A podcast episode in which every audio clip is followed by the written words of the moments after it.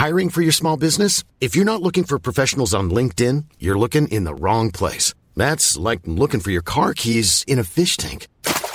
LinkedIn helps you hire professionals you can't find anywhere else, even those who aren't actively searching for a new job but might be open to the perfect role. In a given month, over 70% of LinkedIn users don't even visit other leading job sites. So start looking in the right place. With LinkedIn, you can hire professionals like a professional. Post your free job on linkedin.com slash people today. Jewelry isn't a gift you give just once. It's a way to remind your loved one of a beautiful moment every time they see it. Blue Nile can help you find the gift that says how you feel and says it beautifully with expert guidance and a wide assortment of jewelry of the highest quality at the best price. Go to BlueNile.com and experience the convenience of shopping Blue Nile, the original online jeweler since 1999. That's BlueNile.com to find the perfect jewelry gift for any occasion. BlueNile.com. Millions of people have lost weight with personalized plans from Noom, like Evan, who can't stand salads and still lost 50 pounds. Salads, generally, for most people, are the easy button, right? For me, that wasn't an option. I never really was a salad guy. That's just not who I am. But Noom worked for me.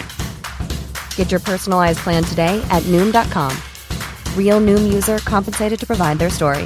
In four weeks, the typical Noom user can expect to lose one to two pounds per week. Individual results may vary. نابغه ای بود که در عین گرایش به علم و حکمت مانعی نمی‌دید که خوشگذران و اشرت پرست هم باشد.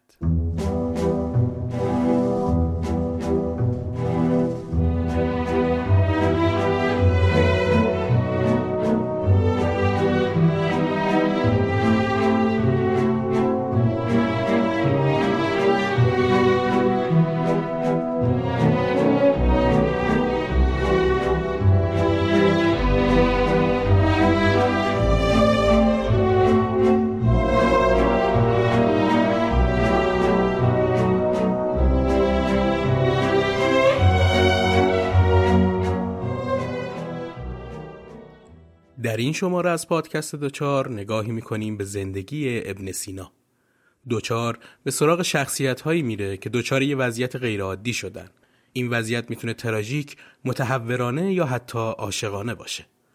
امروز سراغ کسی رفتیم که از ترک های عثمانی و عرب ها گرفته تا مردم بخارا براش مجسمه و میدون و جشوارها بپا کردن و اون رو به نام کشورشون سند زدن و خیال کوتاه اومدن از این جعل کردن شخصیت های فرهنگی کشورهای دیگر رو ندارن و مدام از هم سعی بر پیشی گرفتن شخصیت هایی دارن که ابن سینا و رازی و مولانا تا رودکی تو لیست همیشگی این کشورهاست. حتی تاجیک ها عکسش رو روی اسکناس 20 سامانی تاجیکستان ثبت کردند.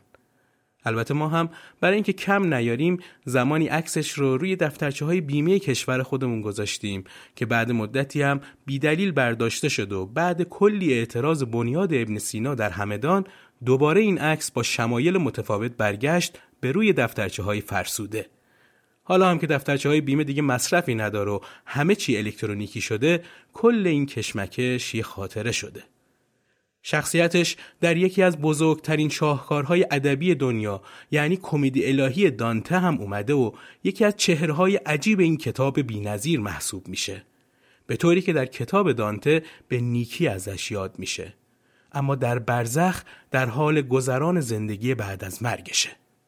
چرا این ماجرا رو دانته میگه که با خوندنش متوجه میشید و ما هم قصد نداریم که کتاب کمدی الهی رو در اینجا لو بدیم؟ اسمش و کارهاش تا مصنوی معنوی و نظامی عروزی و تاریخ بیهقی هم رفته. ابن سینا مثل ستاره های راک و سینما و موسیقی در عصر غزنوی بود. گاهی به الهاد بهش حکم دادن و ازش به کافر بودن یاد کردن و گاهی مسلمانی رعوف و گاهی طبیبی میخاره.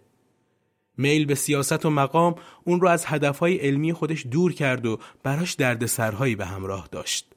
منتقدهاش رو بر نمیتابید و هواداراش هم کم در موردش قصه نساختن. هیچ وقت ازدواج نکرد و به علت افراد در تفریحات مخرب و نه چندان مناسب زود این جهان رو ترک کرد. زندگیش افسانه‌ای و طوفانی بود. نزدیک به 450 کتاب نوشت.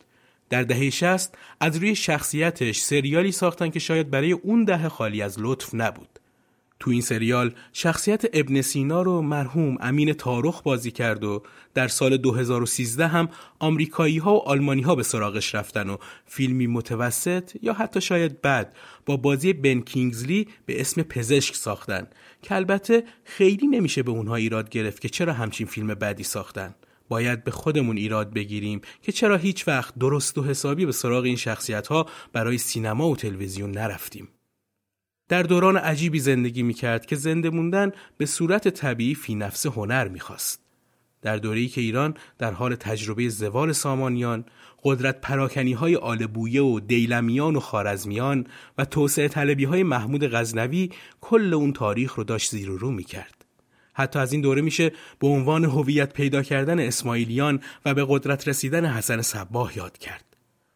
نکته زندگی این طبیب همیشه در سفر در اینه که اوجوبه ای مثل ابن سینا رو جهان به خودش کمتر دیده.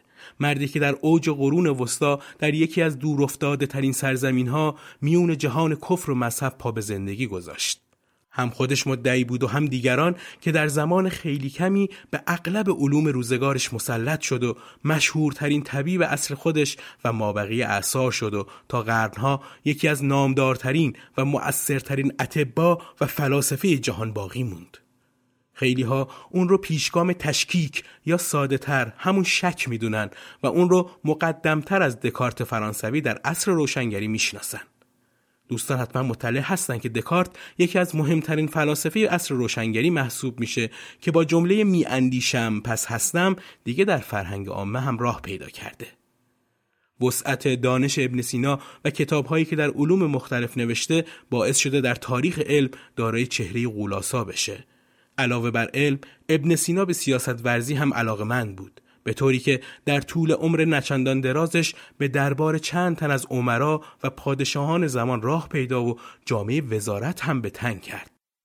ابن سینا با همه علاقه ای که به زنها داشت هیچ وقت ازدواج نکرد.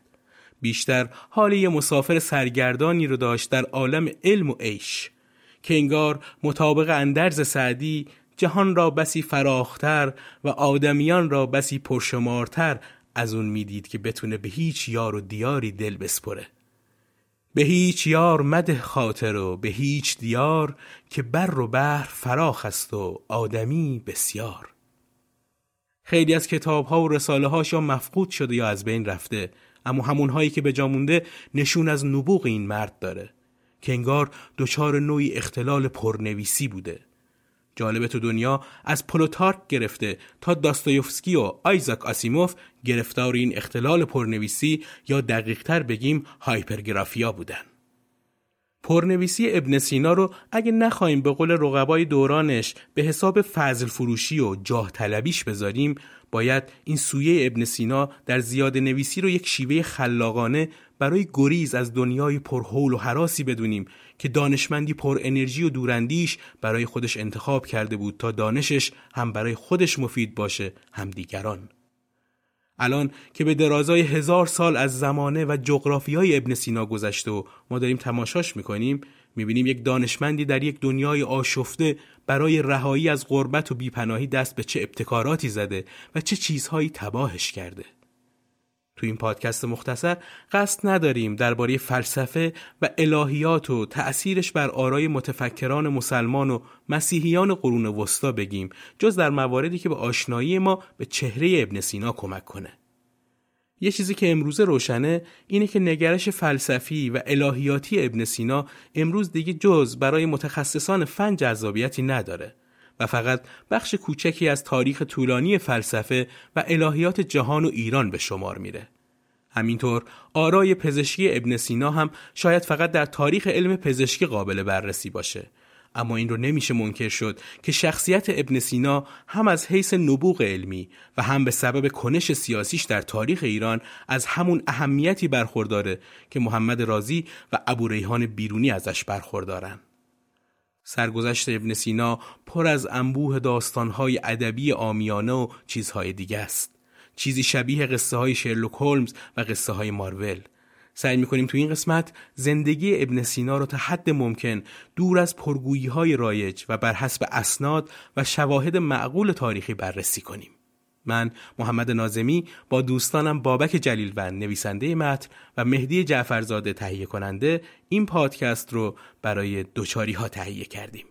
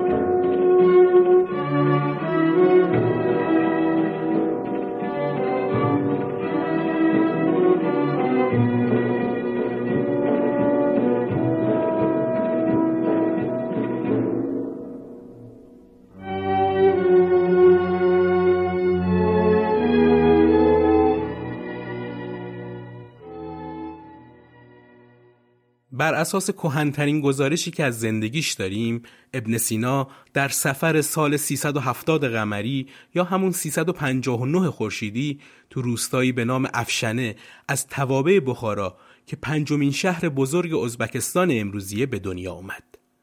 البته گفتن نداره که در اون زمان بخارا قسمتی از ایران بود.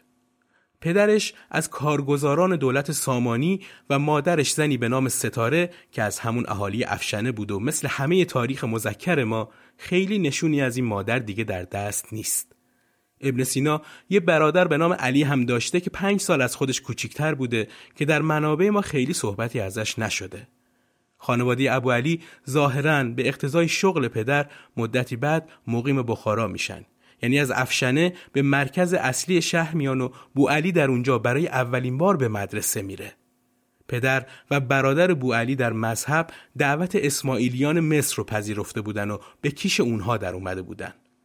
بو علی که حرفای پدر و برادرش رو درباره اسماعیلیان میشنید خیلی میلی به پیوستن این کیش نوپا نشون نمیده و ترجیحش خوندن ریاضیات و جبر بوده.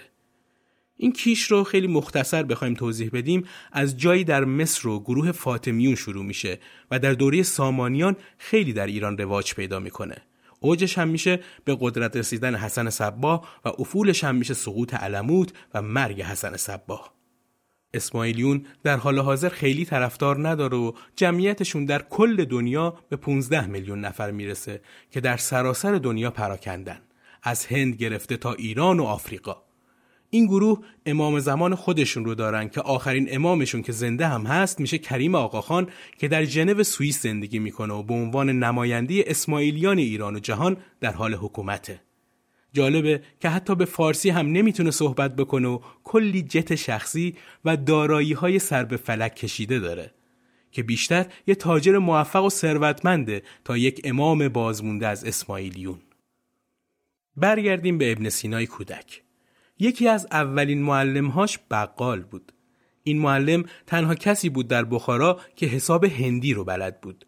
حسابی که دونستنش از پیچیدگی هایی برخوردار بود که هر کسی توانایی دونستنش رو نداشته.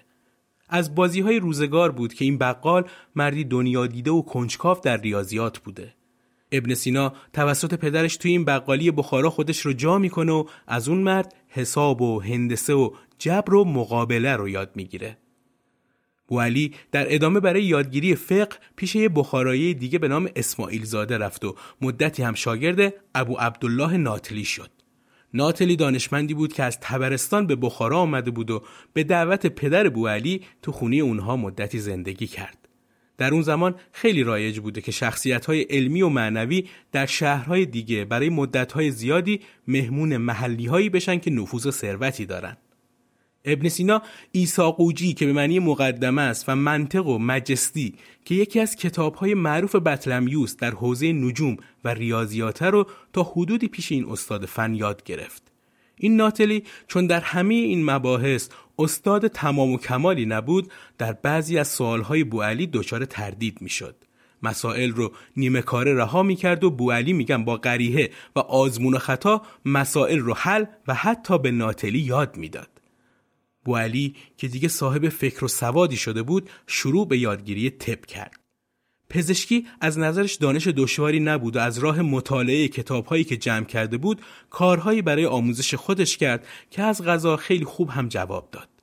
بعد از دانش اندوزی در طب که خیلی هم طول نکشید شروع به مداوای دیگران کرد و اسمی به هم زد. به قدری که دانشمندهای درجه دو و محلی هم برای یادگیری و انتقال تجربه بهش مراجعه می‌کردند.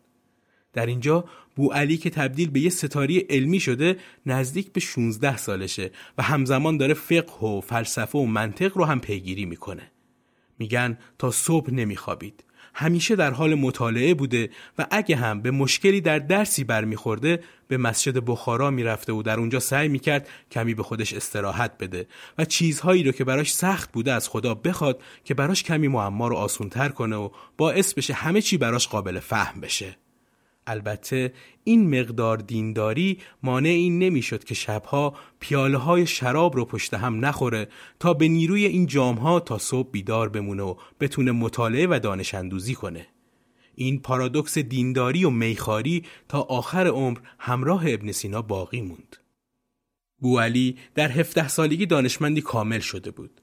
به همه دانشهای طبیعی روزگار دیگه احاطه داشت. بعد از این بود که به سراغ الهیات و ما بعد و طبیعه رفت. ترجمه عربی متافیزیک ارسطو رو 20 بار خوند و همه مطالب اون رو از بر کرد. اما نمی‌تونست خیلی کتاب رو فهم کنه و متوجه همه جوانبش بشه. در اوج ناامیدی از این نافهمی یه روز تو بازار کتاب فروش های بخارا اقراز ما بعد و طبیعه ابو نصر فارابی رو تو دست یه دلال دید و اون رو به سه درهم خرید و به محض رسیدن به خونه مشغول مطالعه شد. چون همه مطالب کتاب ارسطو رو تو ذهنش داشت مشکل کتاب براش حل شد و به شکرانی این کار کلی صدقه به توهیدستان داد.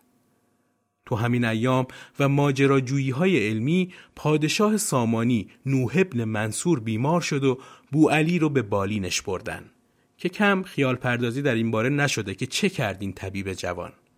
چیزی که مشخصه اینه که نوح ابن منصور کمی با حضور ابن سینا بهتر شد. اما در همون سال هم از دنیا رفت یعنی معجزه‌ای در کار نبوده با اینکه خیلی از منابع خیلی در این باره گذافه پردازی کردند. ابن سینا به عنوان پاداش خدمتش به پادشاه درخواست پول و دستمزد نکرد و تنها خواستش رفتن به کتابخونی سلطنتی سامانیان بود که در زمان خودش یکی از بیمانندترین کتابخونه ها بود که این مهم هم براش انجام شد. دانشی نبود که در اون کتابخونه باشه و ابن سینا ازش بهره نگیره. اون مدتی که ابن سینا اونجا بود کتابخونه دچار حریق شد و همه کتابها از بین رفت. دشمنان فکری بوعلی بهش این تهمت رو زدن که خودش این کار رو کرده تا کسی غیر خودش به علم کتابهایی که خونده دست پیدا نکنه و چیزهایی رو که یاد گرفته بتونه به خودش نسبت بده. کسانی که این تهمت ها رو به ابن سینا زدن از اشخاص صاحب فکر و مقام بودند مثل یافعی، ابن خلکان و علی ابن زید بیهقی که تو نوشته هاشون به این ماجرا اشاره کردند. اما هیچ کدوم دلیل محکمی برای اثبات این تهمت نیاوردن. این داستان خیلی آدم رو یاد های امبرتو اکو میندازه مخصوصا کتاب نام گل سرخ. تو همون بخارا ابن سینا به درخواست یکی از همسایگانش به نام ابوالخیر عروزی و با استفاده از کتابخونی غنی و عظیم سامانیان دانشنامه ای تدوین کرد و همه علوم به جز ریاضی رو در اون گردآوری کرد. ابن سینای 21 ساله به درخواست دوستی کتابی در مورد اخلاق و فقه تعلیف کرد که حاصلش شد کتاب الحاصل المحصول این کتاب رو تو 20 جلد و کتاب دیگه ای به نام البر رو العسم رو نوشت و بی اینکه نسخه دومی رو از روی این کتاب ها برداره همه رو به همسایه سپرد. ابن سینا انقدر به حافظه خودش اعتماد داشت که اصلا لازم نمی‌دید نسخه دیگه هم برای خودش بنویسه و ازش نگهداری کنه تا در دل تاریخ اگه یه نسخه از بین رفت نسخه دیگه ازش باقی بمونه. با مرگ نوح ابن منصور پادشاهی سامانیان و پایتختش یعنی بخارا دستخوش تزلزل و نابسامانی های زیادی شد.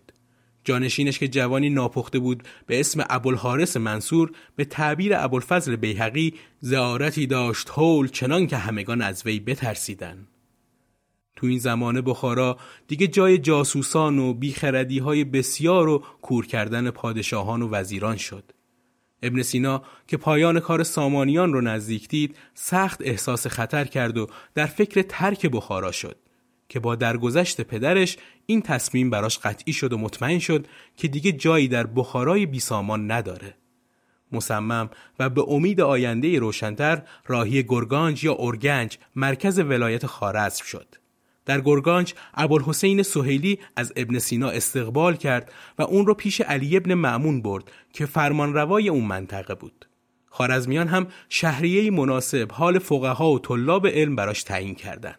همین باعث شد زندگی نسبتا آسوده ای داشته باشه و به همین خاطر ده سالی در خارزم زندگی کرد.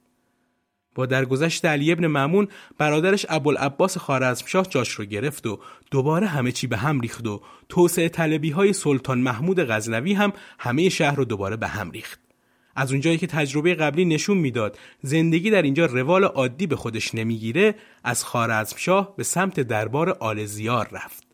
اینجا همون جایی که در چهار مقاله بهش اشاره شده اما با سر و شکل کمی افسانه ای.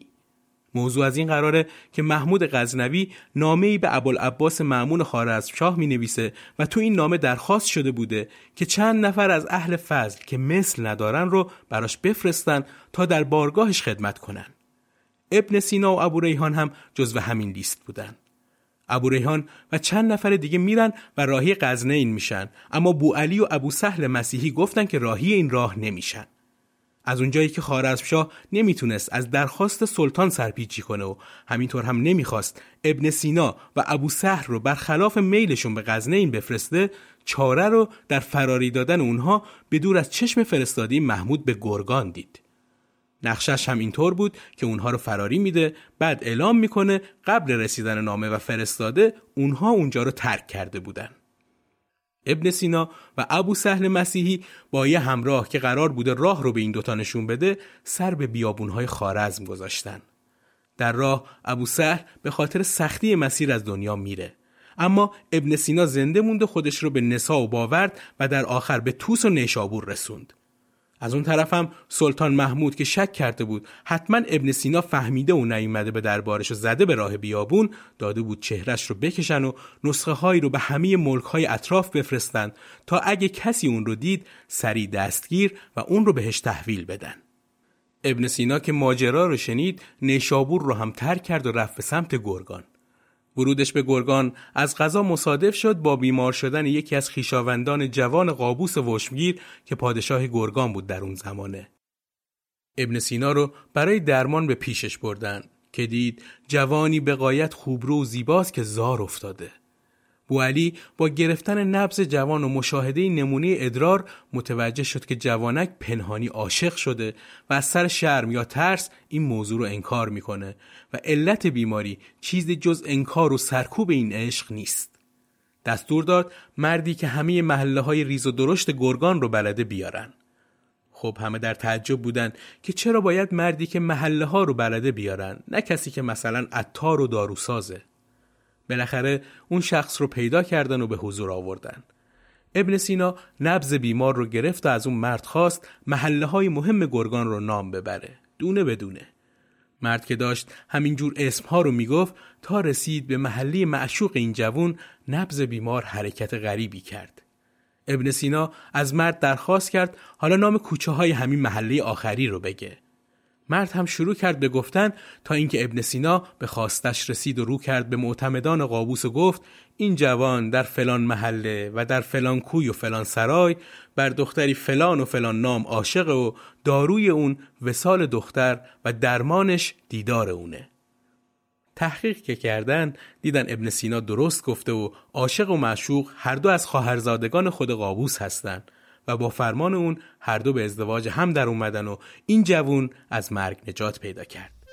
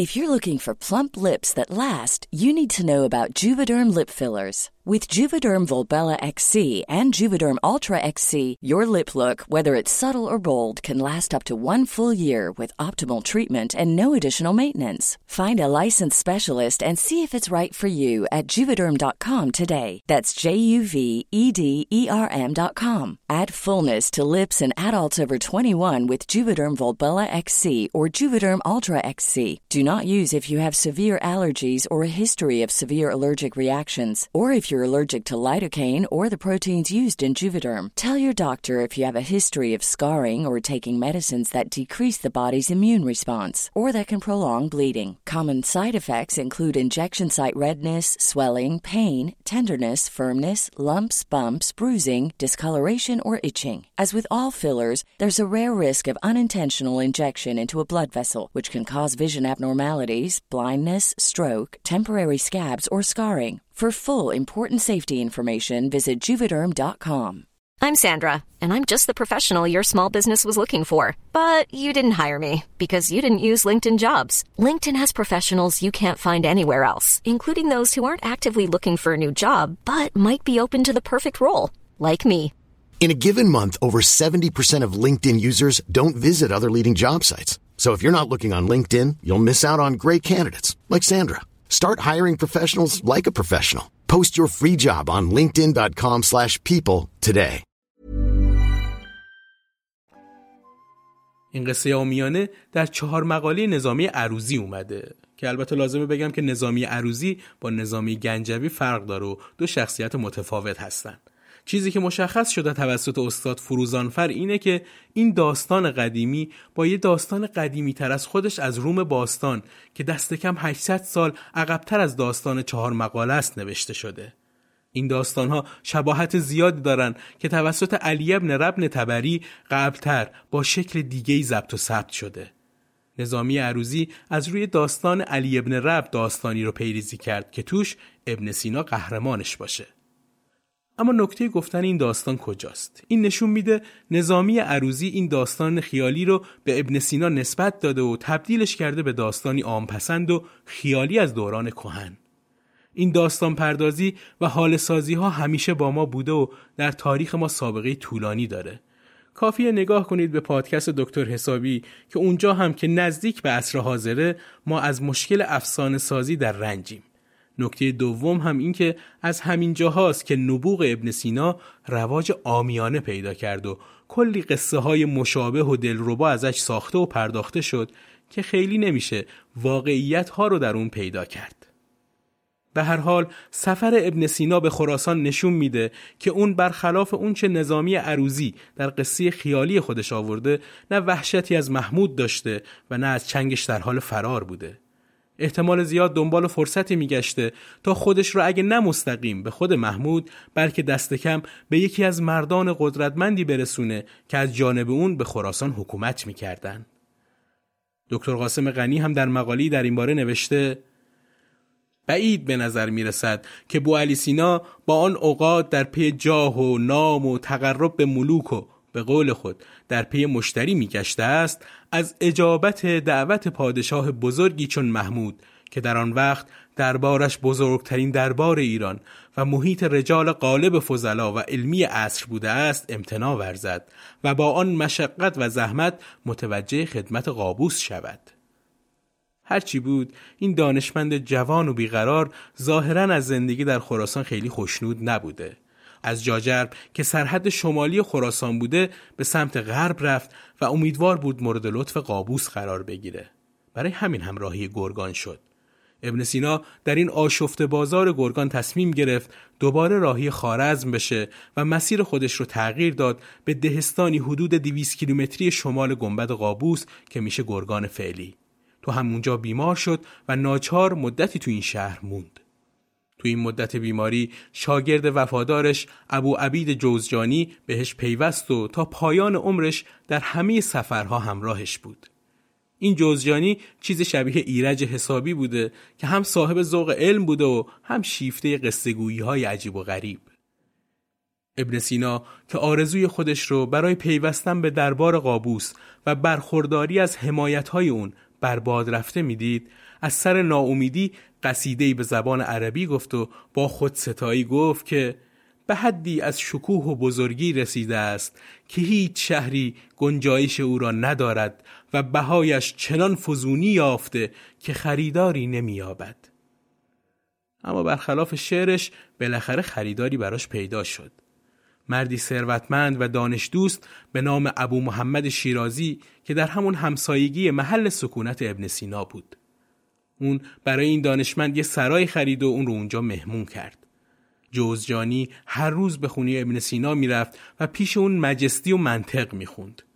ضمن همین درس ها بود که ابن سینا مختصر العواسط رو در منطق برای ابو عبید املا کرد و کتاب های المبدع المعاد ارساد الکیه رو برای حامیش ابو محمد شیرازی جمع کرد. کتاب اول قانون و مختصر المجستی و خیلی از کتاب های دیگش رو تو همین گرگان نوشت. ابن سینا تا سال 404 قمری رو ظاهرا در گرگان به سر برد و حوالی سال 405 به قصد رفتن به دربار سید شیرین بیوه فخر و دوله دیلمی به سمت ری حرکت کرد. یه نکته درباره این زن بگم که اسمش نه به خاطر قلب رعوف و عدل و انصاف در تاریخ مونده بلکه به خاطر جوابنامه های زیرکانه و شجاعتش در پاسخگویی به محمود غزنویه که در تاریخ موندگار شده. یه قسمت از نامه ای که به محمود داده رو اینجا براتون می‌خونم. متن نامه زمانی نوشته شده که محمود غزنوی می‌خواد ری رو فتح کنه. این کار از دو حال بیرون نیست. یا آنکه تو در این نبرد پیروز خواهی شد یا من. اگر تو پیروز شوی که چنان قدر و بهایی نداری. زیرا همه گویند محمود زنی را شکست داد.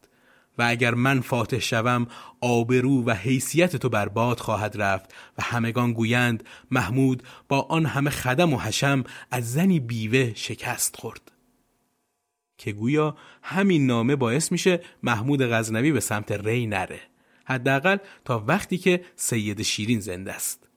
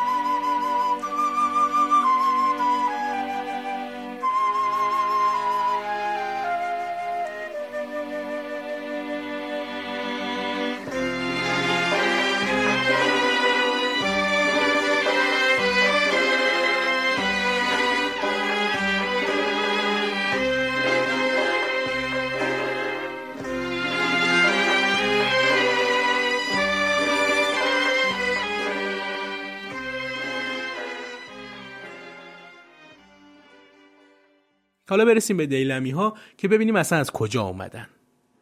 دیلمیان آلبویه در اصل فرزندان ماهیگیری فقیر از سواحل جنوبی دریای خزر بودند که در اثر حوادث و انقلابهای زمانه کم کم قدرت پیدا کردن و تو نیمه قرن چهارم هجری به ترتیب بر اصفهان و فارس و جبال و کرمان و خوزستان و در آخر هم بر نقاطی از گیلان و مازندران مسلط شدند. به قدری به اون حرم بالای قدرت رسیدن که خلفای عباسی رو هم تبدیل به دست نشونده خودشون کردند. یکی از فرمان روایان دیلمی فخر الدوله ابوالحسن علی پسر رکن الدوله دیلمی بود که سال 378 قمری تو ری فوت کرد. بعد از مرگش پسر چهار سالش مجد الدوله یا همون ابو طالب رستم رو جای اون نشوندن. به خاطر سن کم و عملی نشدن حکمرانی این کودک همه چی افتاد دست این بیوه مختدر که چند ثانیه پیش در موردش گفتیم که به فخر و دوله و شیرین شهرت داشت و در متون تاریخی به سید خانوم یا سید شیرین هم ازش یاد میشه که در حال حاضر محل دفنش در خاوران قرار داره و هنوز پابرجاست. ماجرا کم نداشت دوران حکومت این زن به زندان انداختن پسر و فرستادن بچه‌هاش به همدان تا ماجراهای ریز و درشت دیگه در آخر هم محمود غزنوی بعد مرگ این زن مقتدر از فرصت این آشوبهای داخلی استفاده کرد و ری رو گرفت و متاسفانه کتابخونی عظیم اونجا رو تومه حریق کرد و خیلی از دانشمندان رو به تهمت الهاد و قرمتیگری که به مخالفای دین و مذهب می‌گفتن به دار کشید. ابن سینا وقتی وارد ری شد که هنوز آشوبها خیلی بالا نگرفته بود. همه چی کمی آروم بود و به نظر می رسید یه آرامش حداقل بلند مدت در اونجا برقراره و به نقل از ابوالفضل بیهقی سلطانی مثل محمود غزنوی هم ناگزیر بود ملاحظه هایی بکنه در برابر اقتدار شیرین. ری برای ابن سینای دانشمند و خوشسیما و البته اشرت طلب جای خیلی خوبی برای زندگی بود. ابو عبید جوزجانی در زندگی نامی که نوشته ورود ابن سینا رو مصادف می‌دونه با مریضی مجد دوله که میشه پسر همین شیرین که گویا ابن سینا این مریض بدحال رو هم خوب می‌کنه که باعث میشه حرمت خیلی بیشتری پیدا کنه. باعث میشه بهش جا و مکانی توی منطقه خوش آب و هوا بدن برای زندگی و مدتی هم تو مناطق خوش آب و هوای دماوند زندگی کنه. در دانشنامه علایی که خود ابن سینا نوشته اینطور اومده.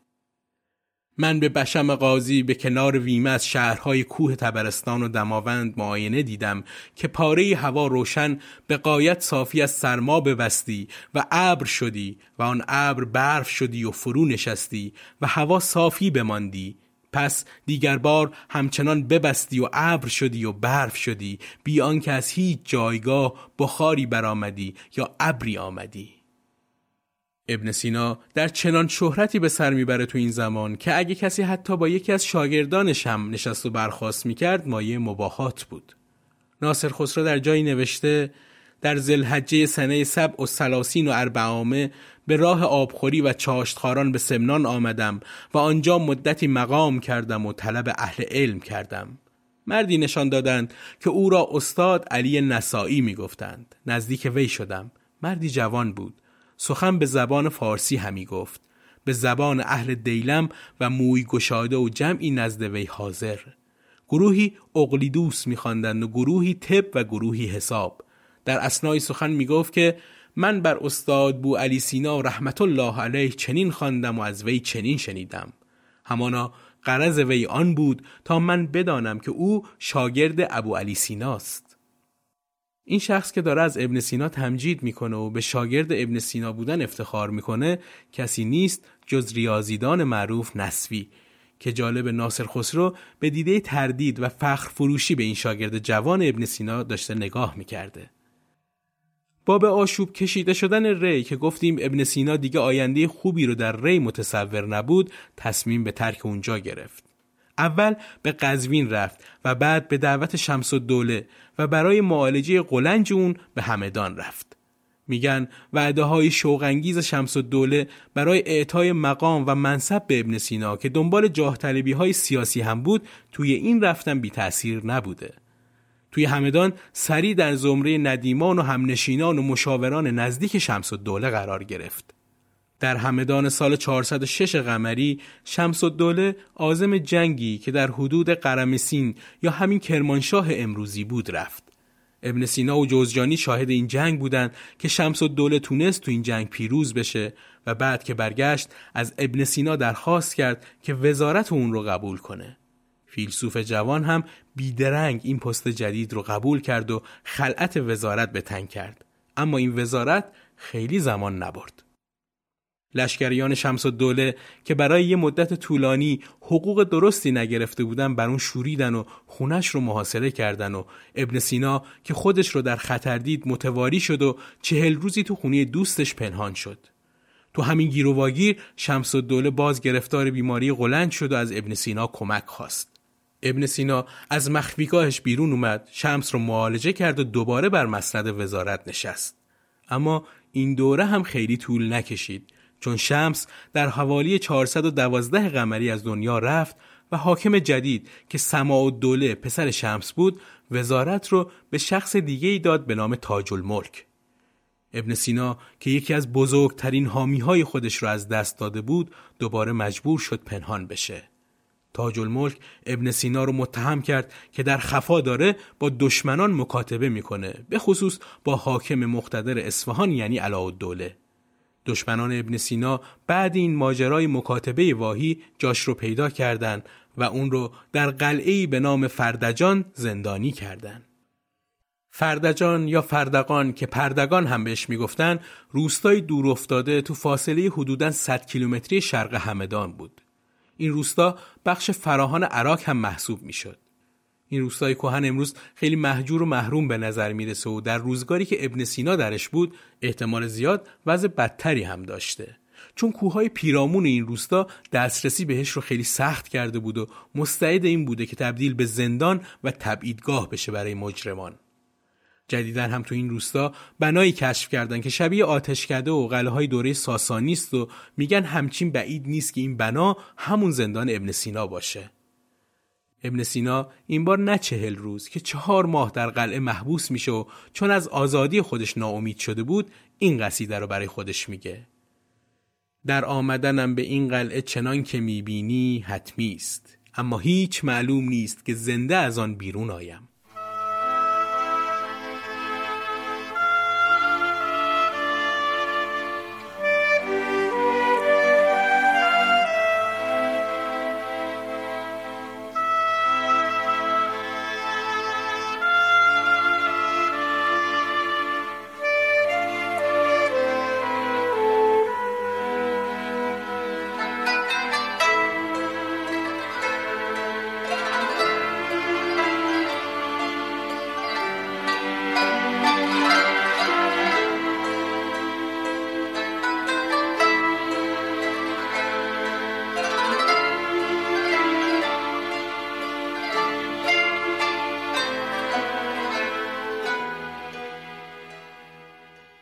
سال 414 دوله به همدان یورش برد و سما دوله و تاج الملک رو شکست داد و همدان رو تصرف کرد.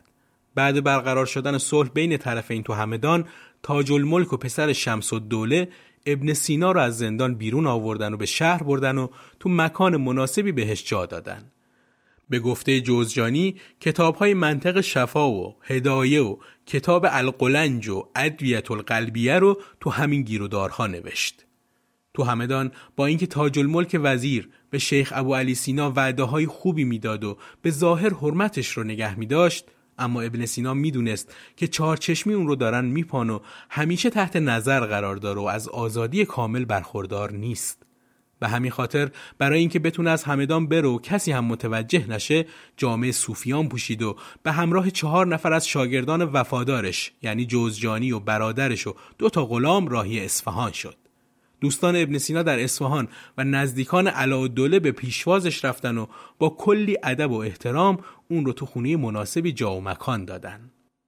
توی اصفهان و در محضر علاءالدوله شیخ شبهای جمعه با دانشمندان به مناظره می نشست و به گزارش جوزجانی ابن سینا طوری سخنرانی می کرد که هیچ دانشمندی تاب مباحثه با اون رو نداشت. میگن یه روز شیخ در برابر امیر نشسته بود و دانشمندی به نام ابو منصور جبایی در لغت باهاش بحث کرد. بوالی نتونست اون رو مجاب کنه و ابو منصور بهش میگه تو مرد فیلسوف و حکیمی سخن گفتن در لغت کار تو نیست. بوالی که از این حرف خیلی درهم و سرخورده شد سه سال از عمر خودش رو صرف مطالعه کتاب لغت کرد و کتاب تصیب اللغه نوشته ابو منصور از هری رو از خراسان درخواست کرد و خوند و در لغت به پایه‌ای رسید که کمتر کسی می‌تونست باهاش برابری کنه. بعد هم سه تا کتاب تعلیف کرد. یکی رو به شیوه ابن الامید نوشت. دومی رو به شیوه صاحب ابن عباد و سومی رو به سبک سابی و اونها رو تو چند جلد منتشر کرد. بعد از امیر دوله درخواست کرد اینها رو به ابو منصور بده و بهش بگه این کتاب ها رو موقع شکار تو بیابون پیدا کرده. ابو منصور به کتاب ها نگاه می‌کرد و می‌خوند و در فهم خیلی از مطالب دچار مشکل شد. ابن سینا گفت آنچه از این کتاب نمیدانی در فلان کتاب لغت آمده است و کتابهای معروفی رو اسم برد. ابو منصور که منظور شیخ رو فهمید و دونست همه این کارها به خاطر همون جوابی که در مجلس سه سال پیش بهش داده و دانش اون رو زیر سوال برده ازش عذرخواهی کرد. بعد این ماجرا ابن سینا کتابی نوشت به نام لسان العرب که درباره لغت بود که تا اون موقع نظیر نداشته. این داستان رو جوزجانی نوشته از استادش که اگه واقعی باشه و حاصل قصه پردازی شاگردان و مریدانش به حساب نیاد نشون میده که ابن سینا تا چه اندازه در قبال حفظ نام و منزلت علمی و اجتماعی خودش حساس بوده و به صورت خودشیفتوار می‌خواسته همه اون رو در همه رشته ها سرامت بدونن و بیرقیب. اما خب برای این کار قطعا پشتکار خیلی عالی هم لازمه. به همراه نبوغ که ابن سینا از همه اینها برخوردار بوده و نکته دیگه هم که هست اینه که ابن سینا اینقدر وضع مالی خوبی داشته که براش از خراسان اون موقع کتاب تهیه می‌کردن و میفرستادن و خیلی هم در بند تکثیر کتابهایی که نوشته نبوده و این رو وظیفه شاگردان و مریدانش می‌دونسته.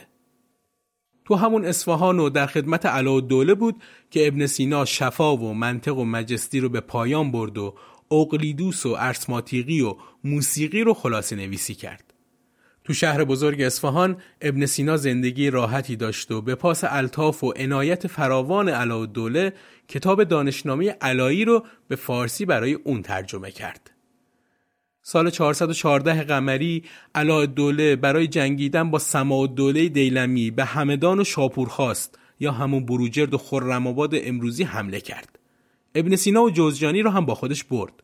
تو این جنگ ها که پیروز شد همدان و کرمانشاه هم به قلمروش اضافه شد سال بعد هم سلطان مشرف و دوله که امیر بغداد بود دختر علا دوله رو به زنی گرفت و همینجور قدرت می گرفت و جلو می رفت. اما مجادلات داخلی میون خاندانهای مختلف آل بویه که هر کدوم بخشی از عراقین عرب و عجم رو در دست داشتند به تضعیف حکومت علاءالدوله منجر شد و با مرگ سید شیرین در ری موازنه قدرت به کلی به هم خورد. تو این گیرودارهایی که تمومی نداشت پیروز میدون محمود غزنوی بود که بر کل ناحیه چنبره زد و بعد از مرگش هم پسرش مسعود همه کاره شد. مسعود هم بلافاصله همدان و اصفهان رو گرفت. به طوری اصفهان رو غارت کرد که در تاریخ بیهقی بهش اشاره شده. بیهقی در این باره نوشته ناحیت سپاهان و مردم آن برای جهانیان مایه عبرتی تمام شدن. گزارش این قتل عام رو مفصلتر میشه از زبان کسی دید و خوند که شاهد ماجرا بوده. شخصی به نام ابوالفارس که توی مسجد جامع اصفهان پناه گرفته بوده. سپاهیان مسعود با شمشیرهای آخته به مسجد هم هجوم بردن. هر کسی رو که از خودشون نبود از دم تیغ گذروندن. به طوری که بعد چند سال که ابوالفارس راهش به اصفهان افتاد هیچ وقت به سمت مسجد جامع نرفت که نرفت. در اینجا خونه ابن سینا هم مورد حجوم و ویرانی قرار گرفت و لشکر غزنویان همه چیز رو به آتش کشیدند. به نقل از جوزجانی کتاب مهم الانصاف که در باب ارساد ستارگان و سنجش سخنان بطلمیوس بوده از بین رفته. ابن سینا به همراه علای دوله از اصفهان به سمت همدان فرار کردند. ابن سینا تو همین مسیر فرار کتاب معروف قانون رو نوشته. به قول شاگردش ابن سینا در راه نوشتن این کتاب دست به آزمایش های میدانی زیادی زد. مثل روزی که ابن سینا دچار سردرد شدید میشه و احساس می‌کنه ماده زیر پوست سرش در حال جریانه و علت سردردها هم همینه. فرمان داد یخی بیارن و اون رو بکوبن و تو پارچه پیچید و بر سرش گذاشت تا اینکه ماده دور سر که باعث تورم شده بود از بین رفت. تو خارزم هم زنی مسلول را نزدش آوردن و شیخ دستور داد هیچ دارویی جز گل انگبین شکری نخوره و بعد یه مدت هم درمان شد. اینها همه یادداشت‌های جزجانیه که عناصری از افسانه پردازی هم درش کم نیست. تو گریز از اصفهان ابن سینا دچار بیماری قلند شد و چون عجله داشت که خودش رو درمان کنه و از همراهی علا دوله عقب نمونه تو یه روز هشت بار تنقیح کرد. تعریف تنقیح میشه یه جور پاکسازی روده با سرم که خودتون دیگه تصور کنید سرم دستساز وسط بیابون نتیجهش چی میشه. این کارش باعث شد روده هاش زخم و دچار اسهال خونی بشه. خونریزی و ضعف شدید باعث درد بیشتر شد و ابن سینا دچار سر و تشنج شد. اما ابن سینا برای درمان خودش مدام تلاش می‌کرد. یه روز دستور داد مقداری تخم کرفس در دارویی بریزند و به اون تنقیح کنند تا باد روده هاش رو بشکنه. پزشکی که مسئول این کار بود از سر عمد یا خطا بیشتر از دو برابر اونچه که باید رو تجویز کرد و تندی این دارو خونریزی بیمار رو بیشتر کرد و در نتیجه سر و تشنج بیشتری به ابن سینا وارد شد. برای درمان این مشکل ابن سینا مصرف دارویی رو شروع کرد به نام مسرودیتوس که از تریاک ساخته می‌شد. میگند غلامهاش که در حفظ اموال ابن سینا خیانت کرده بودند میترسیدند مجازات بشن و میزان افیون دارو رو بیشتر و اون رو مسموم کردند. اما ابن سینا از اونجایی که مزاج خوبی داشت تونست از این مسمومیت جون سالم به در ببره و تونست تا همدان با علاءالدوله در رکابش بره. وقتی به همدان رسید مقاومت خودش را از دست داد و تسلیم تقدیر شد و از ادامه درمان خودش خودداری کرد. شعبان سال 428 قمری معادل خرداد 416 خورشیدی در همدان چشم از جهان فرو بست و در همونجا به خاک سپرده شد.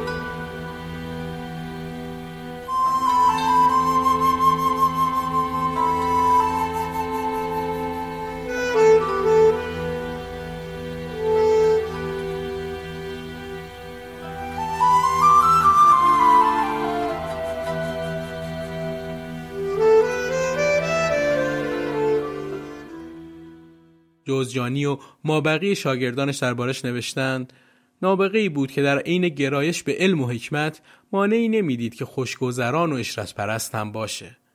روزها غالبا گرفتار اشغالات سیاسی و اداری بود و برای همین شبها مجالس درس خودش رو برگزار می‌کرد.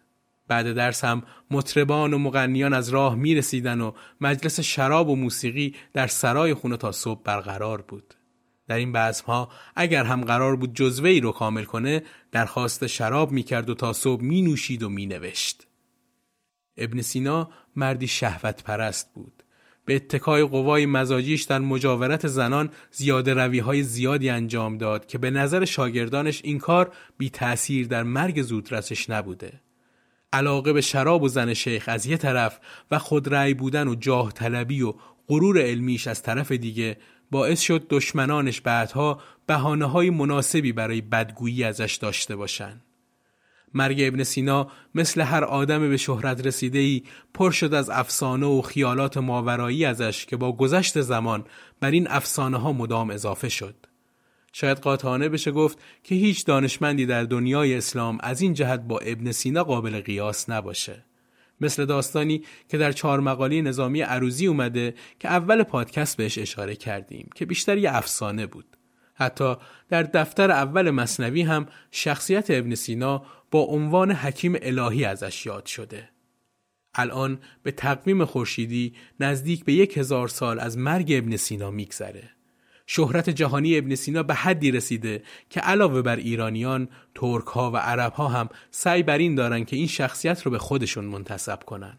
به طوری که یکی از محققان عرب در مقدمه کتابی که در سال 1952 منتشر کرده یادآور شده چون ابن سینا در یکی از نواحی ترکستان به دنیا آمده ترک و ایرانیان همیشه سر اینکه متعلق به کدام دیاره با هم مجادله دارند. به همین خاطر ترک ها چند سال پیش توی استانبول جشنی به اسمش برپا کردن و ایرانیان هم از سر غرور ملی براش جشنواری در تهران راه انداختند. چون میراث ابن سینا عربی و اسلامی هم هست مسلمانان عرب هم به عنوان طرف سوم دعوا پا به میدان گذاشتن و قرار شده سال بعد در بغداد جشنی برای ابن سینا برگزار کنن اینجا لازم گفته بشه که ابن سینا در کتاب الهیات شفا ترکان رو در کنار سیاهان نژادی فرودست محسوب می‌کنه. در جایی نوشته اونها از فرا گرفتن فضیلت و معرفت عاجز و به تب بنده و خدمتکارند. توی هیچ کدوم از کتاب های ابن سینا نشون از فرهنگ ترکی یا حتی زبان ترکی نمی‌بینیم. در کتاب رسالی از هویه ابرانیان و عربها رو هم از نیش کلام بی نصیب نمی‌ذاره و اونها رو مقابل زیرکان و خردمندان قرار داده و دربارشون گفته چون که بیابانیند از درک معانی بلند عاجزند. چیزی که میشه نتیجه گرفت اینه که کشورهای اطراف سعی بر انتصاب ابن سینا به کشورهای خودشون رو دارن که به اعتبار فرهنگی خودشون اضافه کنن و ابن سینا هم یک جور شاید سویه های نژادی و نجات پرستی درش بوده. البته همه اینها رو باید بذارید در زمانه خودش. زمانه ای که واجهی به مفهوم و معنای نجات ستیزی و نجات پرستی خیلی معنا نداشته. ولی در هر حال مطالبی نیست که حتی اگر از طرف دانشمندی مثل ابن سینا بیان شده باشه هم نخواهیم بدون مذمتش از اون بگذریم. ولی عمر طولانی نداشت. افسوس نیست. که عرض زندگی مهمتر از طولان است. تو را دیر یافتم. پس بیشتر با من بمان. باید رفت. دلگرچه در این بادی بسیار شتافت. یک موی ندانست ولی موی شکافت. اندر دل من هزار خورشید بتافت. آخر به کمال ذره را نیافت. محمود محمود.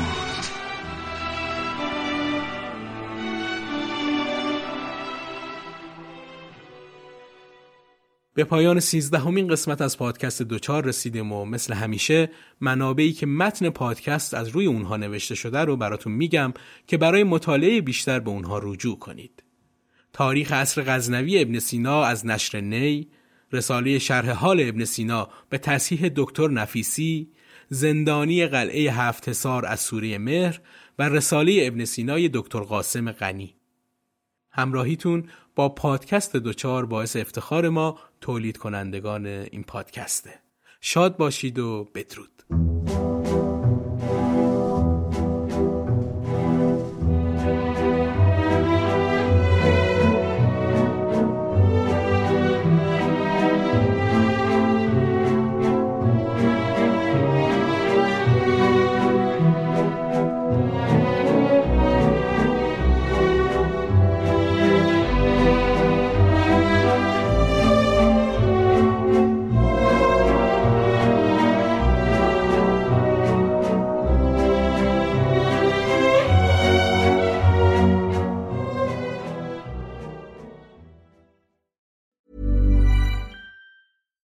When we're on a budget, we still deserve nice things.